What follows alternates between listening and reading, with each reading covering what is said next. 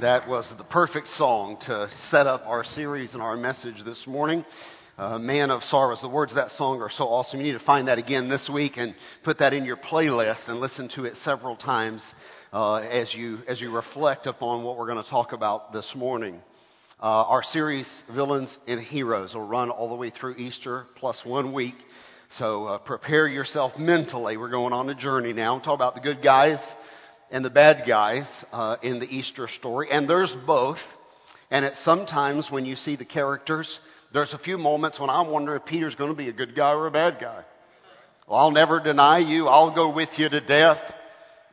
Jesus says you're going to deny me three times before the sun comes up and the cock crows. Listen, in a little bit you'll be trying to chop a guy's head off. Uh, we, you're all over the map, man. And you don't know because he quits after that night, walks away from from disciple making, from being a disciple, and it takes you a few days to figure out whether Peter's in or out, whether he's a good guy or, or where, where he's going to ultimately be a bad guy. You turn a few pages in your Bible and you realize he's really one of the good guys. He just went through a little moment right there. And I, I guess we can all relate to him because of that. We all have our weaknesses. We all have our moments where we struggle and we stumble and can't figure things out and wonder if God loves us and deny and doubt and fall and stumble around a little bit. And then God encourages and maybe a brother puts an arm around us and somebody reaches out and loves us and we get our, get our head straight and our heart straight and we can move forward and serve God the way He wants to. And such will be, such will be our series. Let me, let me start right here. Uh, this man that you're looking at was an early American hero hero of the Revolutionary War, fought in the Battle of Ticonderoga, the Battle of Saratoga, and in the battle to push the British out of New York. Played key roles in three of the great battles of the Revolutionary War, held the rank of Major General.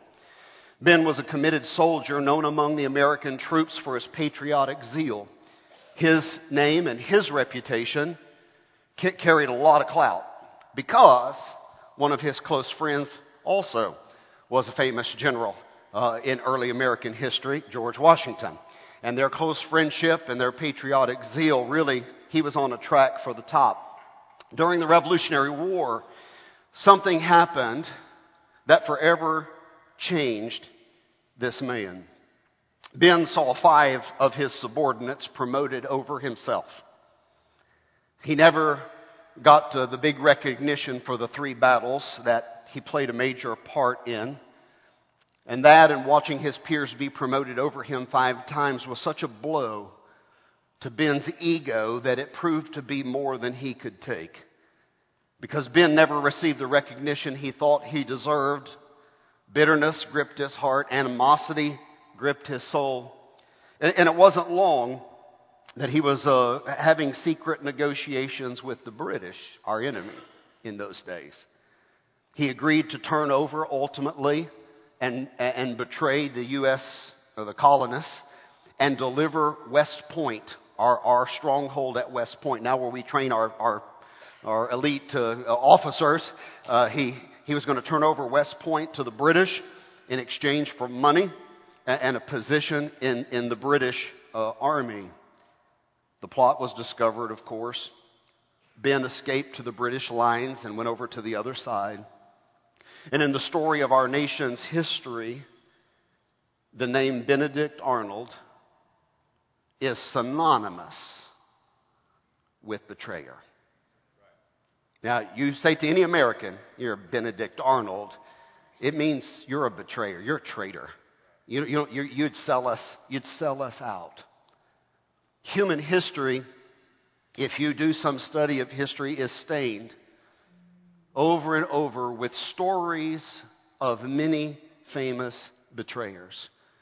Uh, Guy Fawkes is one of them. And I'm going to challenge you a little bit. You, you may have seen this somewhere in recent newscasts or something or photos. You may have seen this mask and you wondered, what is that?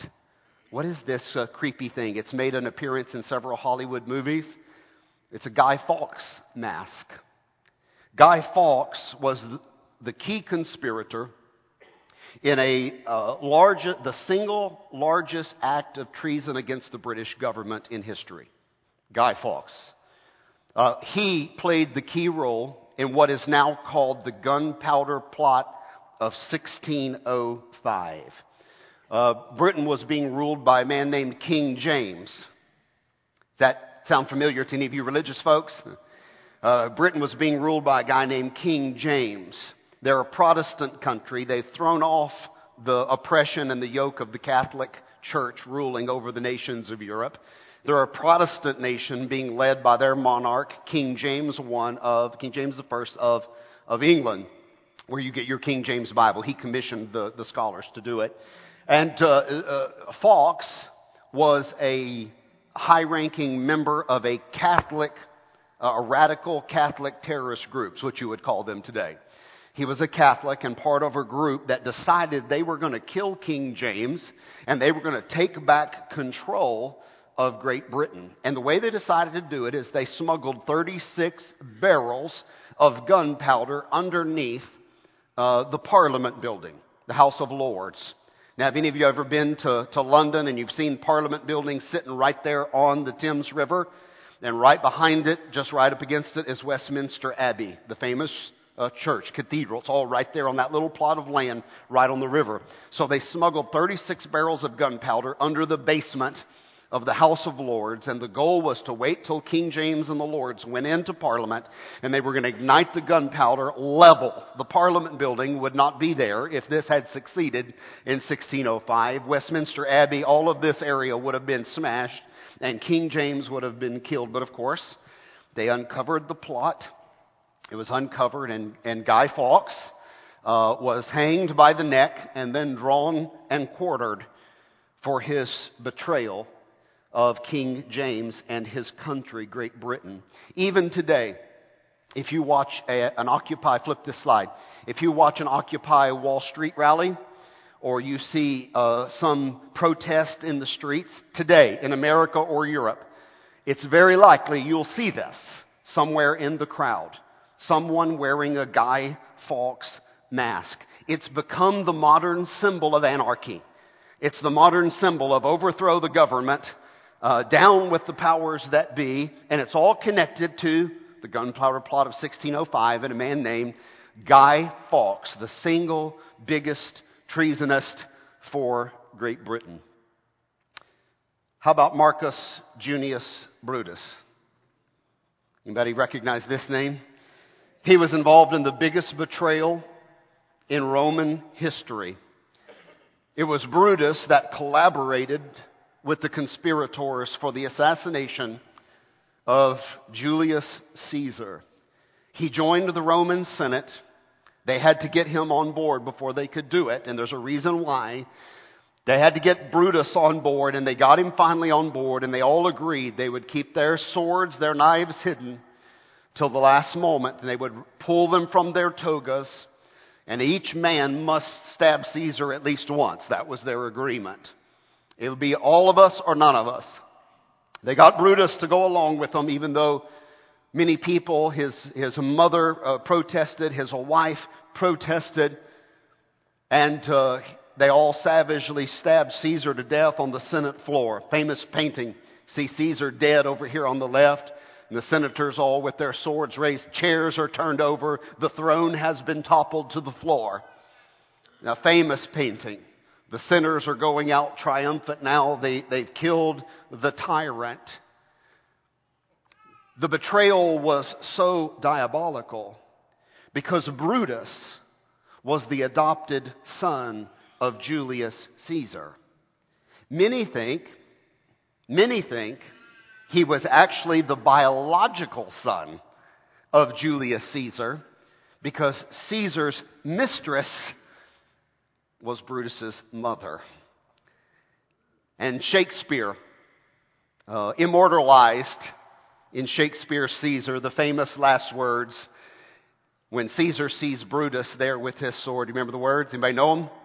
Et tu, Brute, you too, Brute, even you, my son, Brutus. And in Caesar's play, he pulls the toga over his head because he can't bear to watch his own son stab the sword into his abdomen. You too, Brutus? Seriously? My own son? covers his face. The blow is struck. Now, betrayal is a very painful thing. It's real. I've listened to many stories sitting in living rooms in Europe. I've listened to many stories from Europeans who came out of communism where children informed against their parents and their parents were arrested. I've heard many stories where parents ratted out their Christian children and their children were arrested and persecuted for their faith in Jesus Christ. I've heard many, many stories about how the priests in Romania were implicated in the plot. Their parishioners would come and confess, and the priests would go and give the record to the communists of what they had confessed. And the police, secret police, would come and arrest uh, the Christians after they had made their confession to their priests. I've heard stories how friends took information that was private and they used that information against their friends in order to gain favor with the powerful regime that was ruling the people. Betrayal is such a painful thing. We have to ask this morning, can betrayal be a part of God's purpose? Even in betrayal, can God have a purpose through the act of betrayal? I think before we're done this morning, you'll see the answer to that. The closing scenes of Jesus' ministry give us a definitive answer for this question. Maybe you've experienced betrayal and you're wondering, how could anything good ever happen through the betrayal that I've experienced in my life? Well, you'll have some hope this morning after maybe hearing the story of Jesus from this viewpoint. You'd be hard pressed to find a betrayal more brutal, more heartless, more devious than the betrayal found in Mark chapter number 14 this morning. Uh, I've given you a few examples. Uh, there are many, many more, but none's as brutal and heartless as cruel is what you'll see in Mark chapter number 14. Because like Benedict Arnold, Judas Iscariot once had a fantastic reputation. Now, we live on the other side of history, so we don't really understand this. But do you understand way back then, Judas Iscariot was famous.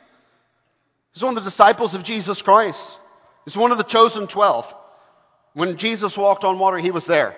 When Jesus said, here, divide the bread, the loaves and the fishes to the 5,000, Judas was there participating in the miracle. When Jesus said, demons are subject unto your power, go two by two to the villages of Bethsaida and Chorazin and Capernaum, go and, and minister to people. He went and he ministered to people. He had a fantastic resume. He was quite famous. And uh, like Benedict Arnold, uh, the people looked at him and saw more of a hero. Certainly not the betrayer that we would see from this side of history. So let me kind of get that in your mind a little bit so you'll understand fully. Everyone was surprised.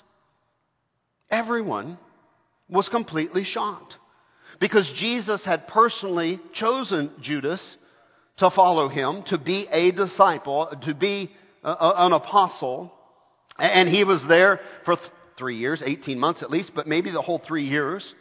And apparently, I'm just reading between the lines now because of the position he held. We don't know really that any of the other apostles held a position except Judas for his uh, accounting skills, his finance skills, for his ability to handle money, because of his absolute integrity. They made him the treasurer uh, of the disciples, of the ministry of Jesus Christ. He was the treasurer for the ministry of Jesus Christ. I don't know if Christ appointed him or if his peers elected him, but either way, you still get to the same point. They all trusted him. He all had some skill in this. And when Jesus uttered the accusation to his disciples, one of you will betray me. Not one of his disciples looked at Judas and said, I knew it. I've just been waiting for you to say that. I knew it. It's Judas, isn't it?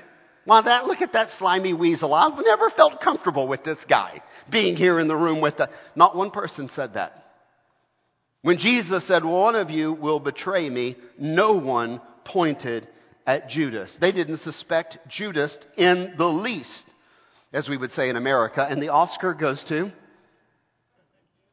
Judas Iscariot, who played his role so well that no one until the very moment of betrayal ever had an inkling that Judas would have been the one. Let me read from Mark 14 verse 18. And as they were reclining at the table and eating, Jesus said, truly, I say to you, one of you will betray me, one who is eating with me. He means one of you sitting at the table right now will betray me.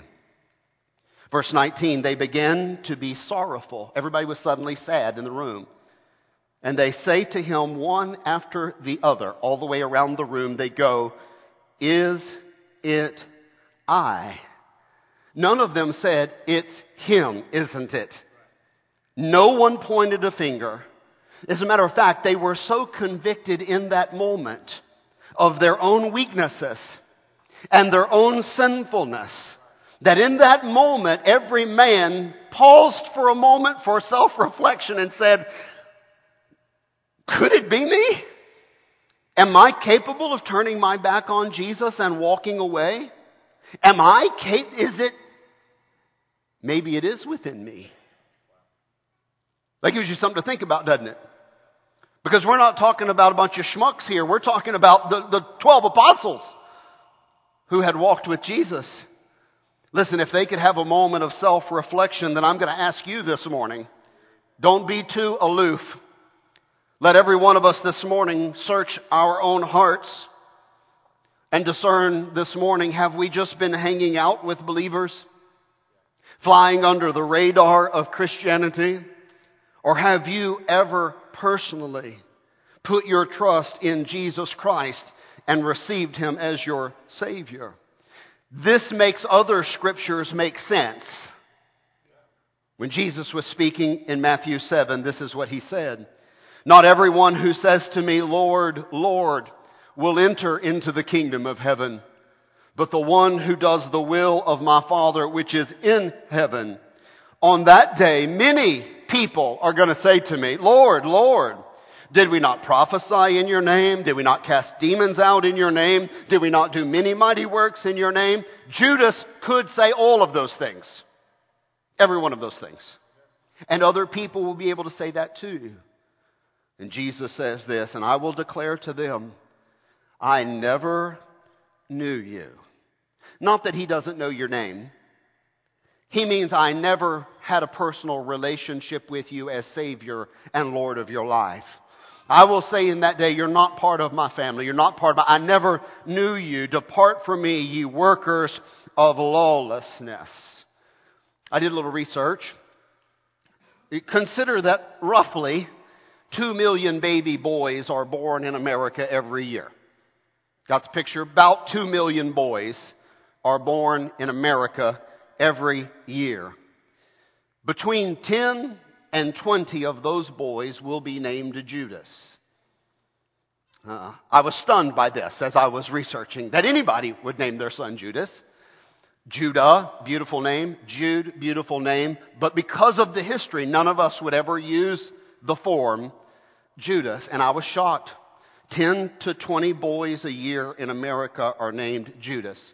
Now, according to the stats, and some of you who are better statisticians than me could figure out if this is significant, and I think it's very insignificant. That's one thousandth of 1%. So it's statistically, doesn't matter at all. But even though it's small, I'm, I'm sitting in my office doing research, scratching my head saying, what exactly were those 20 parents thinking? To name your son Judas, and people do it every year.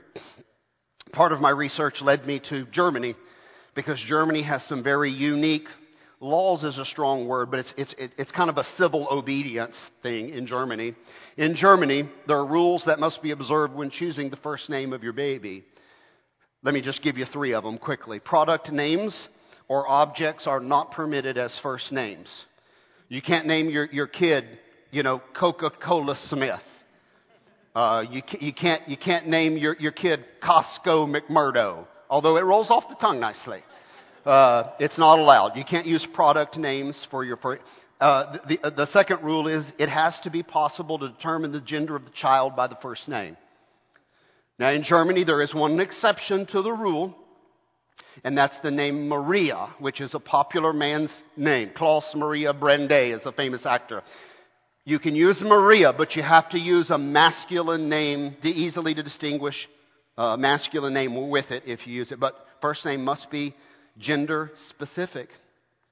You got to know when you look at the resume whether you're, you can tell you're looking at a man's resume or a woman's resume. It may be discriminatory, but it's just the way the, the customs are, are there. And then they said, thirdly, to protect the child, in Germany, the name must not be degrading. You cannot name your son Sue in Germany. It cannot be degrading, and it cannot cause the child future harm It means you cannot name your son Cain, you cannot name your son Judas or Adolf. Uh, there are rules now. Because can you imagine trying to get a job? You remember our sermon from a few weeks ago. Hi, I'm a con artist. I'm applying for the job of treasury for your company. Uh, hi, my name is Jacob. I'm an embezzler. Uh, that's what my name means. And you, see, it can cause them future harm. So, so it's not, it's not allowed. The name uh, Judah, Judas. Judas is a, a, form of the word Judah, which was one of the 12 tribes of Israel in the south. And, and Judah has a beautiful meaning. The name Judas has a beautiful meaning. It means a life of praise. It's a very common name in Israel. People who were from Judah, the tribe, you'll find many Judases in the in the registry of names. It was like, it's like, it's like Bob or Bill or John. It was very common from the tribe of Judah to be a Jude, a Judas, uh, uh, one of these names. So it means a life of praise. Well, that's easy to figure out. Uh, his father's name is given in the Bible, Simon Iscariot. And when Simon and his wife held that beautiful baby boy in their arms, and they named him Judas, Although you get a little shiver when you hear that, in that day, what they meant is here's our little baby boy. We're going to name him a life of praise. We have such high aspirations and dreams for our little man. Uh, uh, his life is going to bring praise to God. You know, it was a little bit later in the story where Jesus calls Judas by another name. Jesus, Jesus calls Judas the son of perdition. The, the Greek word perdition means ruined, wasted, lost, damnation. The parents said, We want his life to be a life of praise. Jesus said, Let me write his epitaph. His life was a complete waste, utter loss, utter destruction. What his parents intended, it ended up being 180 degrees different than what their dreams and hopes for their little boy had become. I want to just say this morning that what becomes of your life will be determined by your decisions. And specifically by your decision about what you do with Jesus Christ. You must know from the scripture that God has a plan for you. He has a purpose for you. He wants you to become a believer and establish that relationship with His Son, Jesus Christ. And then He wants you to move from being a believer to being a disciple. And then He wants you to, to engage in that mission, and He wants you to one day, one day in the future for us, His next step for us is to rule in the kingdom of God. Y'all are still in kindergarten. We're still, still in kindergarten right now. We're just getting ready for the big, the big job He's got for us. We've been charged with making disciples. Now, let's do a good job, okay? Let's bring people into the kingdom because one day you're going to be a ruler in that kingdom that you're helping to build right now. And I just want to say when studying Judas's life, here's what I'm reminded of. God's done his part. God's made his decision. Here's his decision. I'm long suffering, not willing that any person should perish, but that all should come to repentance and put their faith in my son Jesus Christ. That's God's decision. Now the ball's in your court. God's done his part. You'll decide whether you will live a wasted life or whether you will live a life of praise that will bring honor and glory to God. As you study the life of Judas, one phrase keeps showing up over and over again. Matthew, Mark, Luke, and John, in all of these gospel narratives, which I blended together this morning, one phrase keeps showing up. Eight times. Eight times connected to Judas. The phrase shows up, this phrase, one of the twelve. One of the twelve.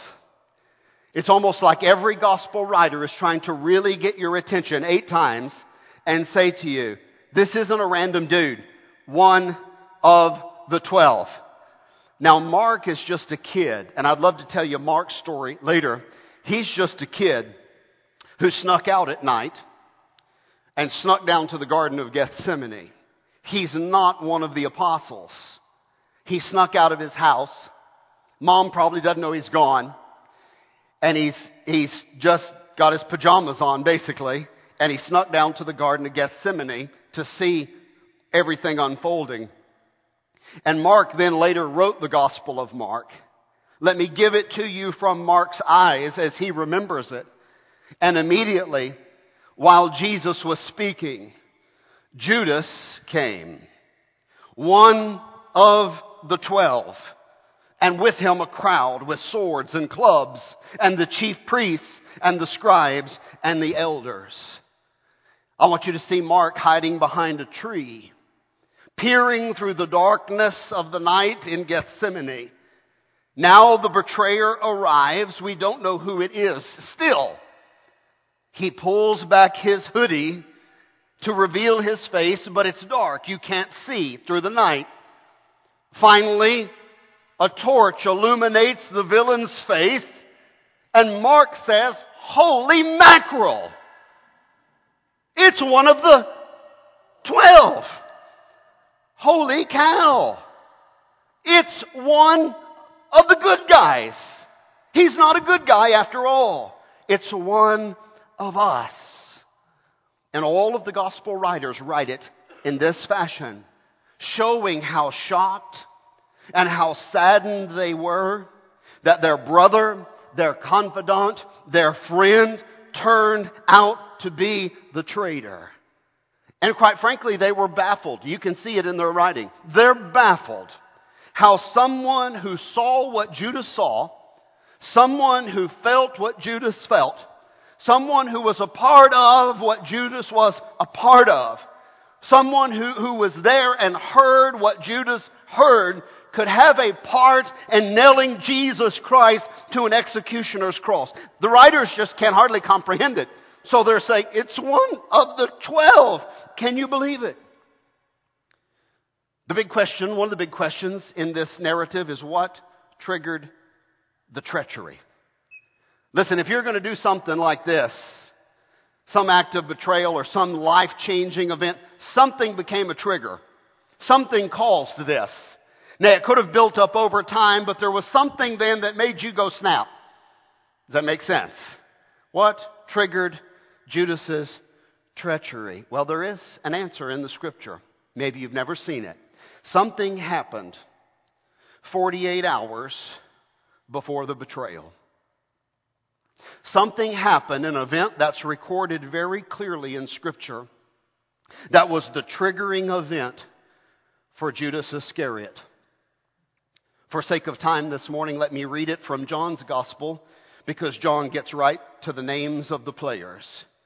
Mary therefore took a pound of expensive ointment made from pure nard and anointed the feet of Jesus and wiped his feet with her hair.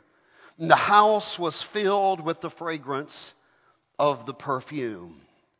But Judas Iscariot, one of his disciples, John now adds the one who was about to betray him.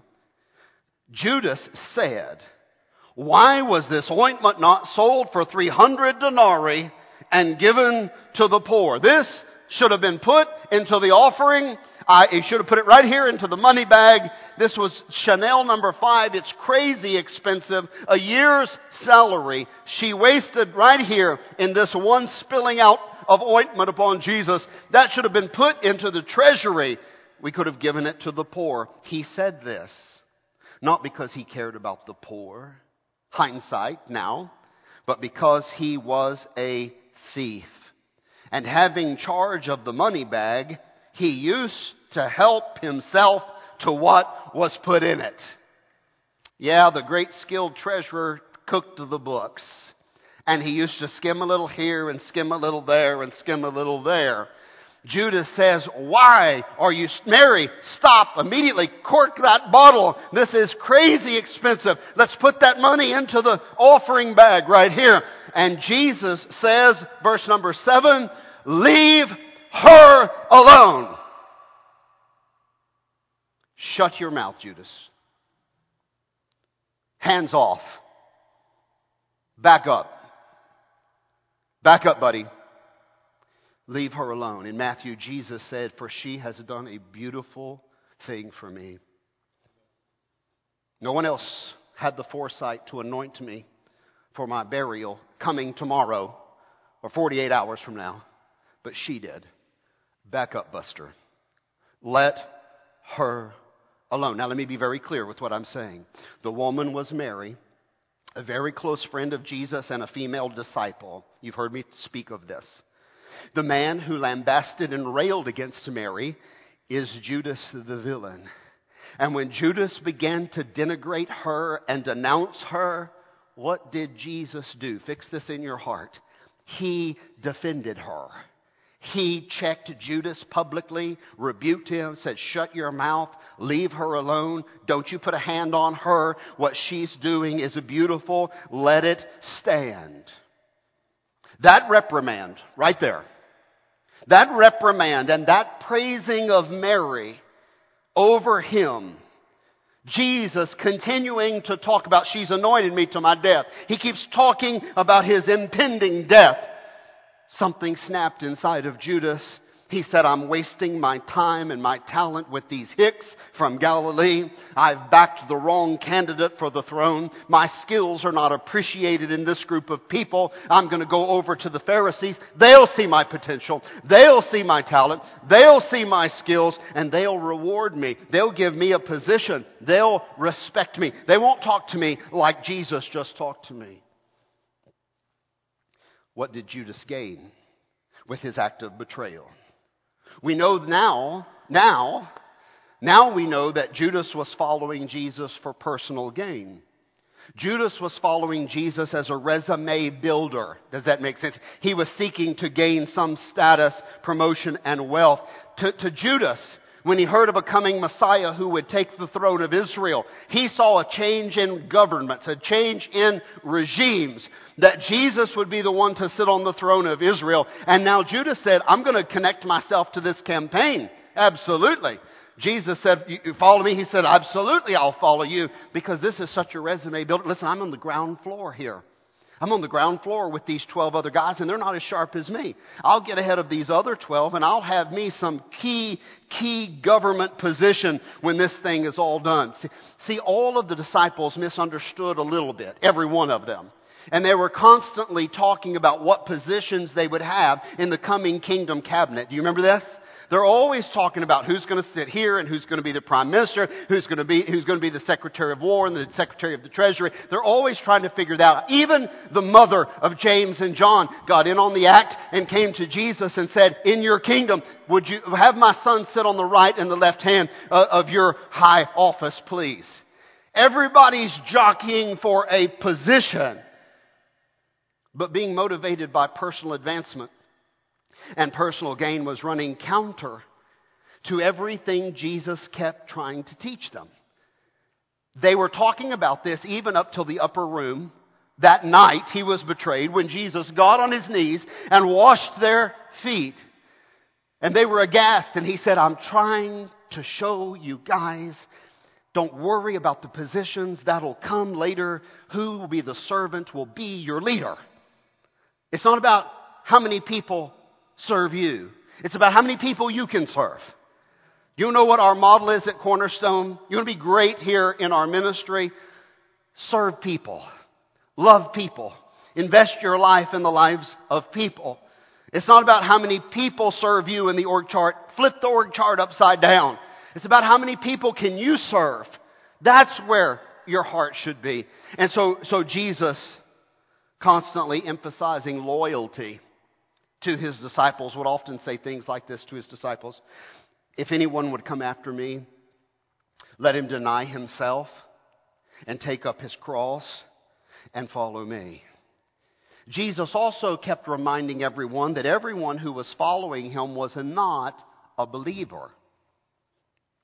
Everyone who's here is not a believer. Jesus would say that all the time.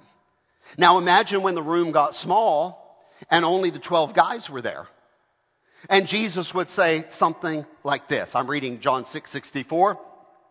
But there are some of you who do not believe. For Jesus knew from the beginning who did not believe and who it was that would betray him. Now I must ask you a question. You're not Jesus, but if you were Jesus and you knew for three years that the guy standing beside you was going to stick a knife in your back, how hard would it be to wash his feet? How hard would it be to kneel beside him and pray? How hard would it be? You, you understand when I said cook dinner for that guy? How hard would it be to love that guy? You, you want to talk about a role model. Here's a role model of love right here.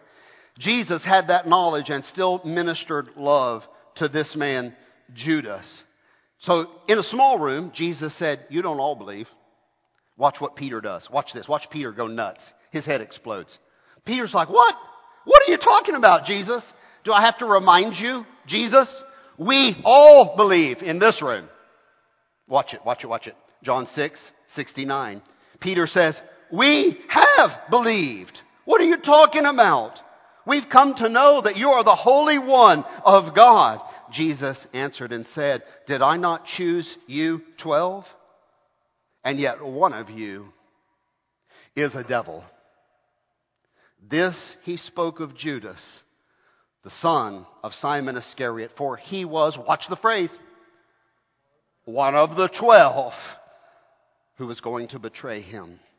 When Jesus told the disciples that he was going to be betrayed and killed, finally something snapped in Judas after being reprimanded. And Judas said, You know what? After rebuking me and embarrassing me, I'll tell you who's going to sell you out. Me. I'm the man to do it. If I can't get fame and fortune, it looks like this ministry is going down in flames if you're going to die. This is going nowhere. If I can't get fame and fortune from your administration, then I'll go to the existing administration and I'll rat you out to them and I'll get some money and I'll get some position and they'll respect me.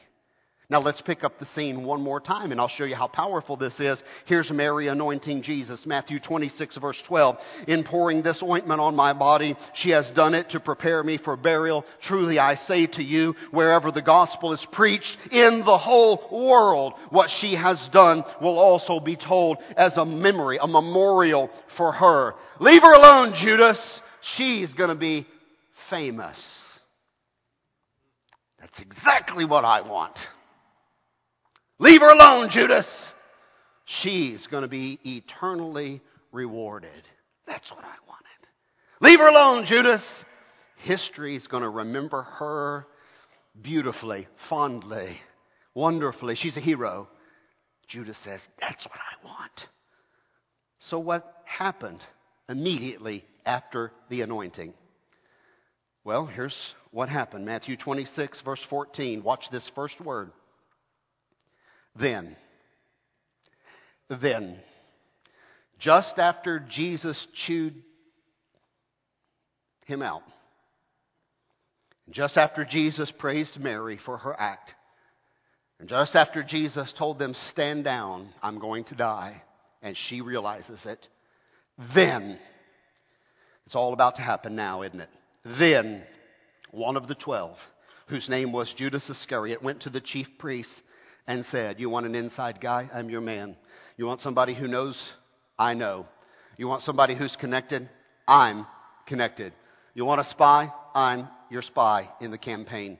You want a guy on the inside? I'm your secret agent. What will you give me? You understand the motives now? If I deliver him to you. And they said, We'll give you 30 pieces of silver. Now, it's hard to translate that into our modern economic values. But 30 pieces of silver is the price of a slave in that day.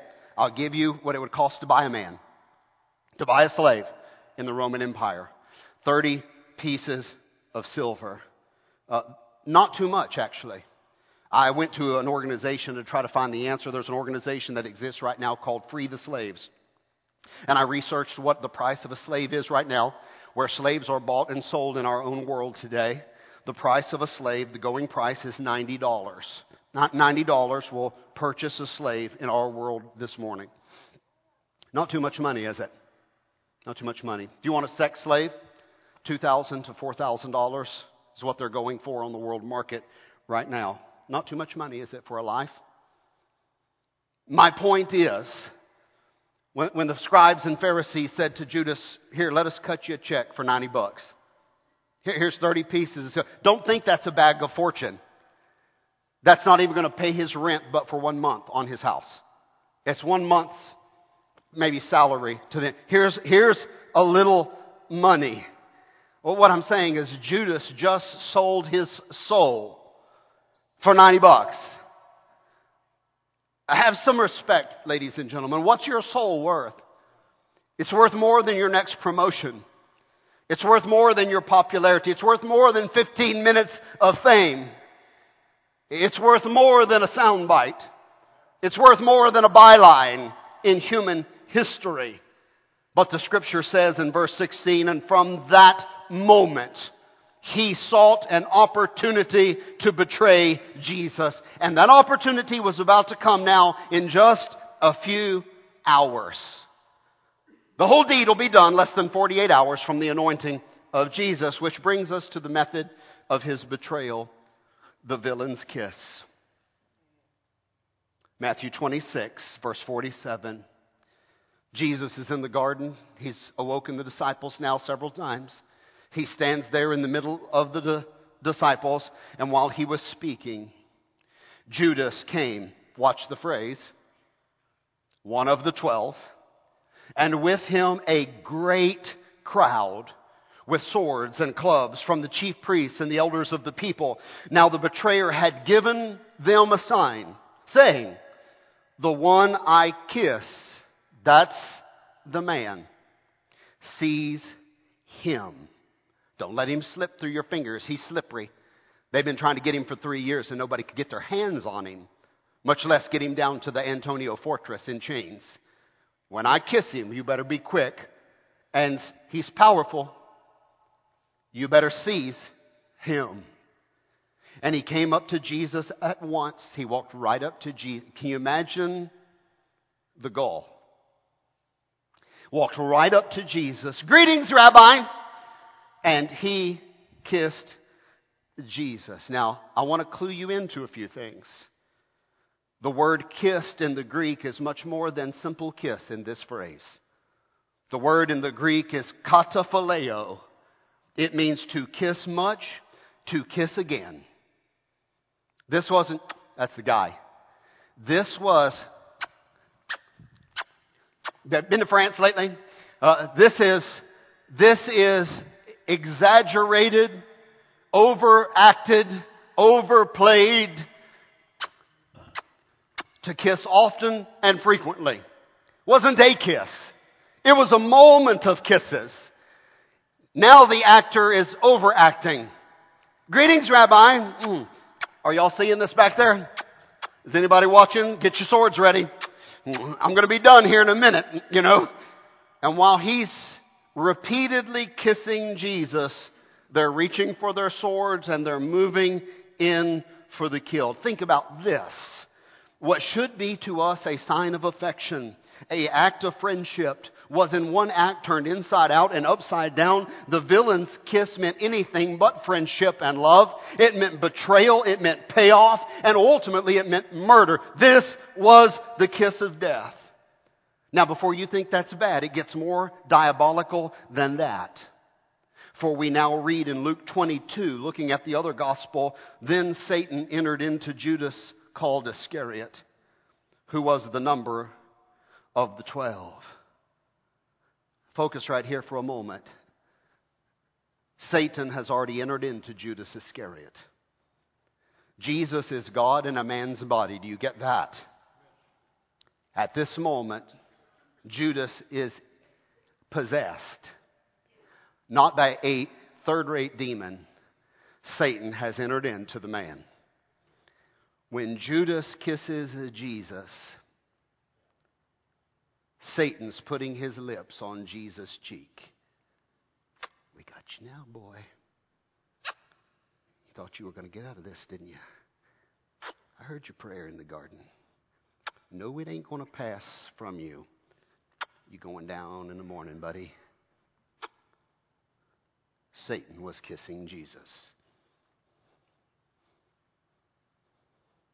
It don't get any slimier than that. It don't get any sneakier than that. There's no betrayal quite like the taunting act of the one cast out of heaven putting his lips on the Son of God. Can you see the gleam in his eyes and the possessed look of Judas' eyes as he looks over at Jesus Christ? You know what Jesus said? Friend, do what you came to do. Come on. I've been praying. I'm ready now. I'm strengthened by the Father. I'm ready now. Bring it on. Do what you came to do. This is like the gunfight at the OK Corral right here. This is like the big showdown. Now, let me ask you a question. You've painted a picture in your mind of the arrest of Jesus. Don't say out loud. How many soldiers have come to get him? How many men does it take to arrest Jesus Christ? Think about it. You say, well, we don't know. We do know. Because John, when he wrote about this, used very precise language to describe the betrayal scene. Let me read it. John 18, 3. So Judas, having procured a band of soldiers and some officers from the chief priests and Pharisees, they went there with lanterns and torches and weapons. Focus on this word having procured a band. A band of soldiers is a specific word in the Greek language, spira, meaning a cohort of a Roman legion. A Roman legion is 6,000 skilled fighting men. 6,000 is a legion. A cohort is a tenth. Ten cohorts make up a legion. a band of soldiers is 600 men. Was that the picture you painted in your mind? John said a band of Roman soldiers came out of the Antonia fortress, 600 skilled fighting men, armed to the teeth, weapons ready, thirsty for blood, just waiting for someone to draw a sword. And it would be a bloodbath on the slopes of Mount Olivet in the Garden of Gethsemane Listen, there's nothing polite or peaceful about this moment. It's not just the 600 soldiers and the police force from the Pharisees and scribes on top of that. You've got the civil religious police added to 600 Roman soldiers. The Garden of Gethsemane is not huge. Do you understand what happened? It's dark o'clock. There are no street lights. There's no flashlight app on your iPhone. So with torches, they go out into the dark night looking through the bushes. Soldier, arms width from soldier, arms width from soldier, arms width from soldier. They come out of Jerusalem and like a human net, they sweep in towards the Garden of Gethsemane. Judas says, when I kiss him, you better grab him because he slipped out of our grasp before. My question to you this morning is, why so many? Why so many? The only answer I can give to you this morning is because Jesus has the greatest power in the whole universe. And when he walked the earth, he healed the sick, he raised the dead, he cast out demons, he walked on water, he calmed the storm, he turned the water into wine. I mean, he, he gave, the blind can see and deaf can hear, and he defied everything you know about the natural law. Satan was terrified of Jesus Christ, and for good reason. That's why that's why Satan inspired Herod to send the military down there and kill every baby boy in Bethlehem 33 years earlier.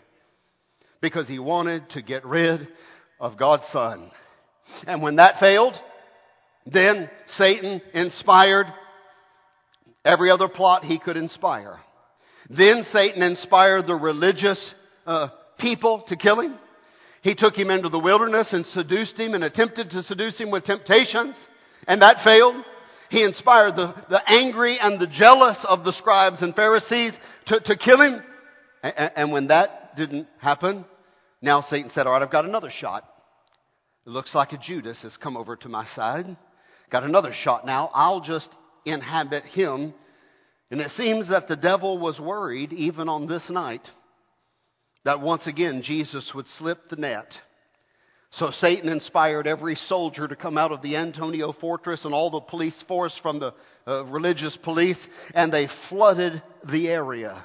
Far too many soldiers are standing in the Garden of Gethsemane to capture just one individual, unless that one individual happens to be the Son of God.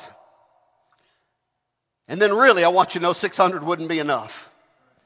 Because in a minute, Peter pulls a sword and Jesus says, Don't you think I could call 12 legions of angels right now? And we could blow these guys right off the map. Stand down, Peter. Puts the ear back on the guy. And the disciples all scattered. Let me read it to you. And Jesus said, Have you come out against a robber with swords and clubs to capture me? Day after day I was with you in the temple teaching, and you did not seize me. But let the scriptures be fulfilled. But let the scriptures be fulfilled. Not my will be done, Father, but let, let the Bible, let the prophets. Have you read Isaiah 53? Let the prophets be fulfilled. It's my night.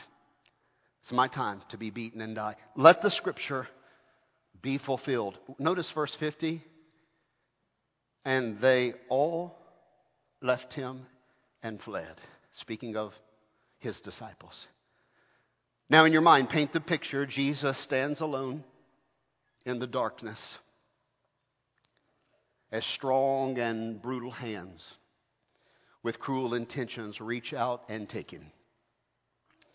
Not that he couldn't have resisted, but it, let the scriptures be fulfilled, he said. Let the Father's will be done now. You mean it for evil. Watch what God does, though. Watch what God's going to do. Let the scripture be fulfilled. Take me. It's my time and they drag him to his trial. Now, the clock's not my friend, so let me bring it to an end. I'm going to read you a passage from Matthew 27. Then Judas, his betrayer, he saw that Jesus was condemned. He changed his mind. And he brought the 30 pieces of silver back to the chief priests there in the temple courtyard. And he said, I want to give the money back I've sinned by betraying innocent blood. You know what these religious leaders said? Drop dead. Who cares? What is that to us? What do we care that innocent blood's been? But what is that to us? You see to that. And he threw the money down into the temple and he went out and hanged himself. Now, let me just give you some lessons you need to learn from the story this morning as I close. Was Judas simply a victim? Could Satan as easily have inhabited Peter or John? The theological answer is in no. And the reason the answer is no is because Peter and John weren't opening their heart to Satan to allow him to work in their life. Judas had. Judas was open to betrayal. He was contemplating betrayal. And what Judas wanted to do, Satan simply stepped in and said, Well, let me help you out, buddy. I can make the connections. You want to meet the chief priest? I'll get you in a. Judas, I mean, it's almost like Satan just said, Well, here, let me make it easy for you to do it. What you desire to do, I'll step in and empower that. Judas made his decision. And you and I will have to make our decisions too. Second lesson you should learn is even in betrayal, God can accomplish his purposes. It was true in the life of Christ because what they all meant for evil, what Satan meant for evil in getting Jesus Christ to an executioner's cross, God said, You've played right into my hand. Because I sent my Son into the world to die for the sins of all men. You've played right into my hand. Yes, it was tragic, but it was part of God's plan. What Satan meant for evil, God said, I've turned this for good, for glory, and for the salvation of every man, woman, and child. Let me say another lesson I learned is no abilities or position can substitute for conversion. I wonder how many millions of people on planet Earth right now are depending on their baptism or their church membership to get them to heaven. I wonder how many millions of people who call themselves Christians are, are, are trusting in their family pedigree or their Christian reputation or some gift they have given or some talent they possess to get them into heaven. You should be asking yourself this morning, have I truly been born again? Because unless we're born again, we will not see the kingdom of heaven, Jesus said, John chapter number 3. Matter of fact, Jesus wrote Judas's epitaph. Here's what he wrote. For the Son of Man goes as it is written of him, but woe to that man by whom the Son of Man is betrayed. Here's his epitaph written on his headstone. It would have been better for this man if he had never been born. You say, well, that's tragic. Let me just say to you the same epitaph is true for anyone who does not believe the gospel of grace and receive Jesus Christ as their Savior. There's a coming day when you will experience the judgment of God and you'll say it'd been better if I had never been born than to come to this place. Let me give you another lesson that I learned from this because Judas later came and said, I've sinned, I've betrayed innocent blood, but remorse is different than repentance. Please don't tune me out right here at the end. Remorse is different than repentance. Judas had remorse. He said, I've sinned and I'm sorry now for what I did. But Judas never came to the act of repentance. He never turned to Christ and asked for Christ's forgiveness and salvation. Let me ask you a question. It's not written in the scripture, but knowing what you know about Jesus, and knowing what you know about a sermon I preached two weeks ago about the thief on the cross, let me just ask you a hypothetical uh, question. Let me ask your opinion on this.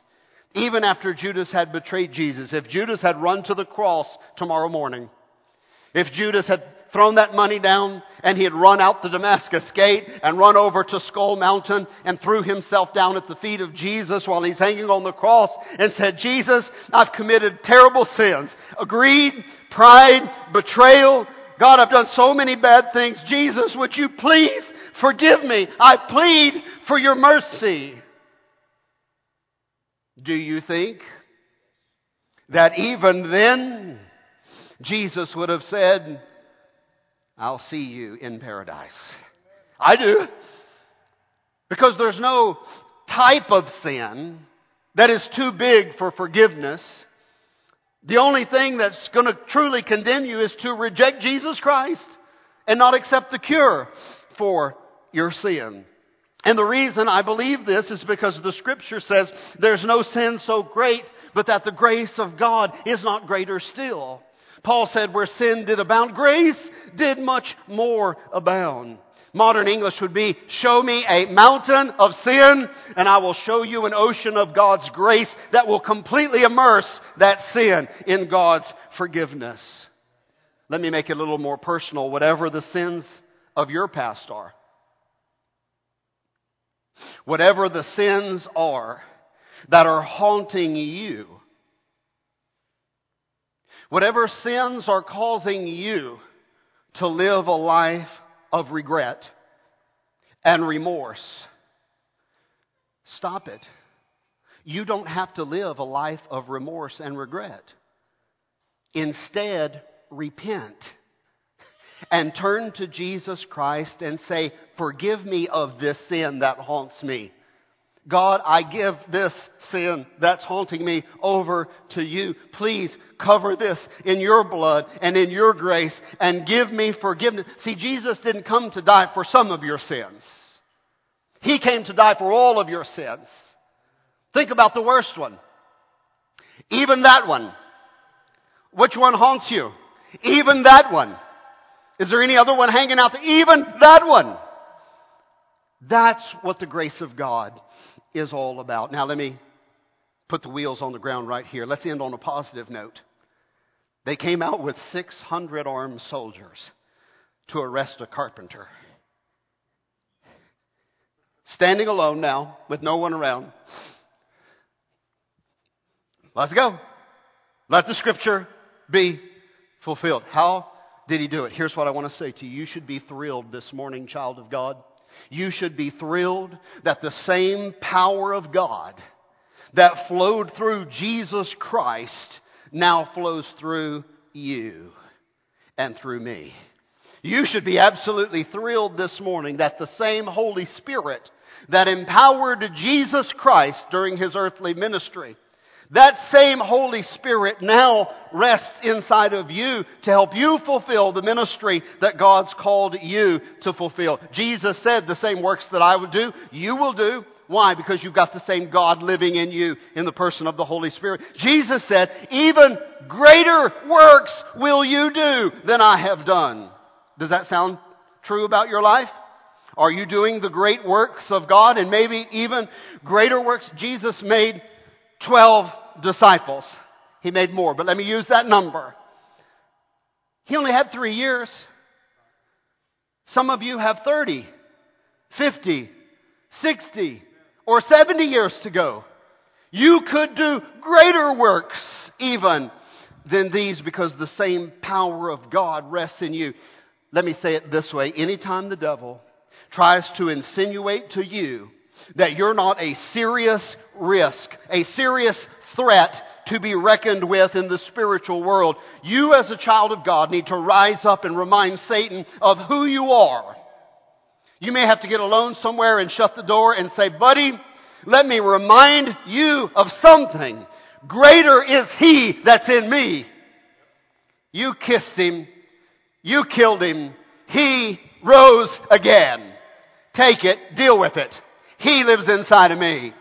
Greater is He that's in me. He's already whipped you once. He is victorious and He lives in me. I stand here to remind you that the power that raised Jesus from the dead 2,000 years ago. Do you believe that? That he was raised from the dead? If so, the power that raised him from the dead lives in you if you're a child of God this morning. Don't you be defeated. Don't you be cowardly. Don't you be scared. Square your shoulders. Listen, we're going to get attacked. Hello? Square your shoulders and look across the room and you say to Satan, back down, buddy. Stand down. In the name, not in the name of, in the name of Jesus Christ. Checkmate. You gotta back down. I belong to Him. That's some good news for this week, isn't it?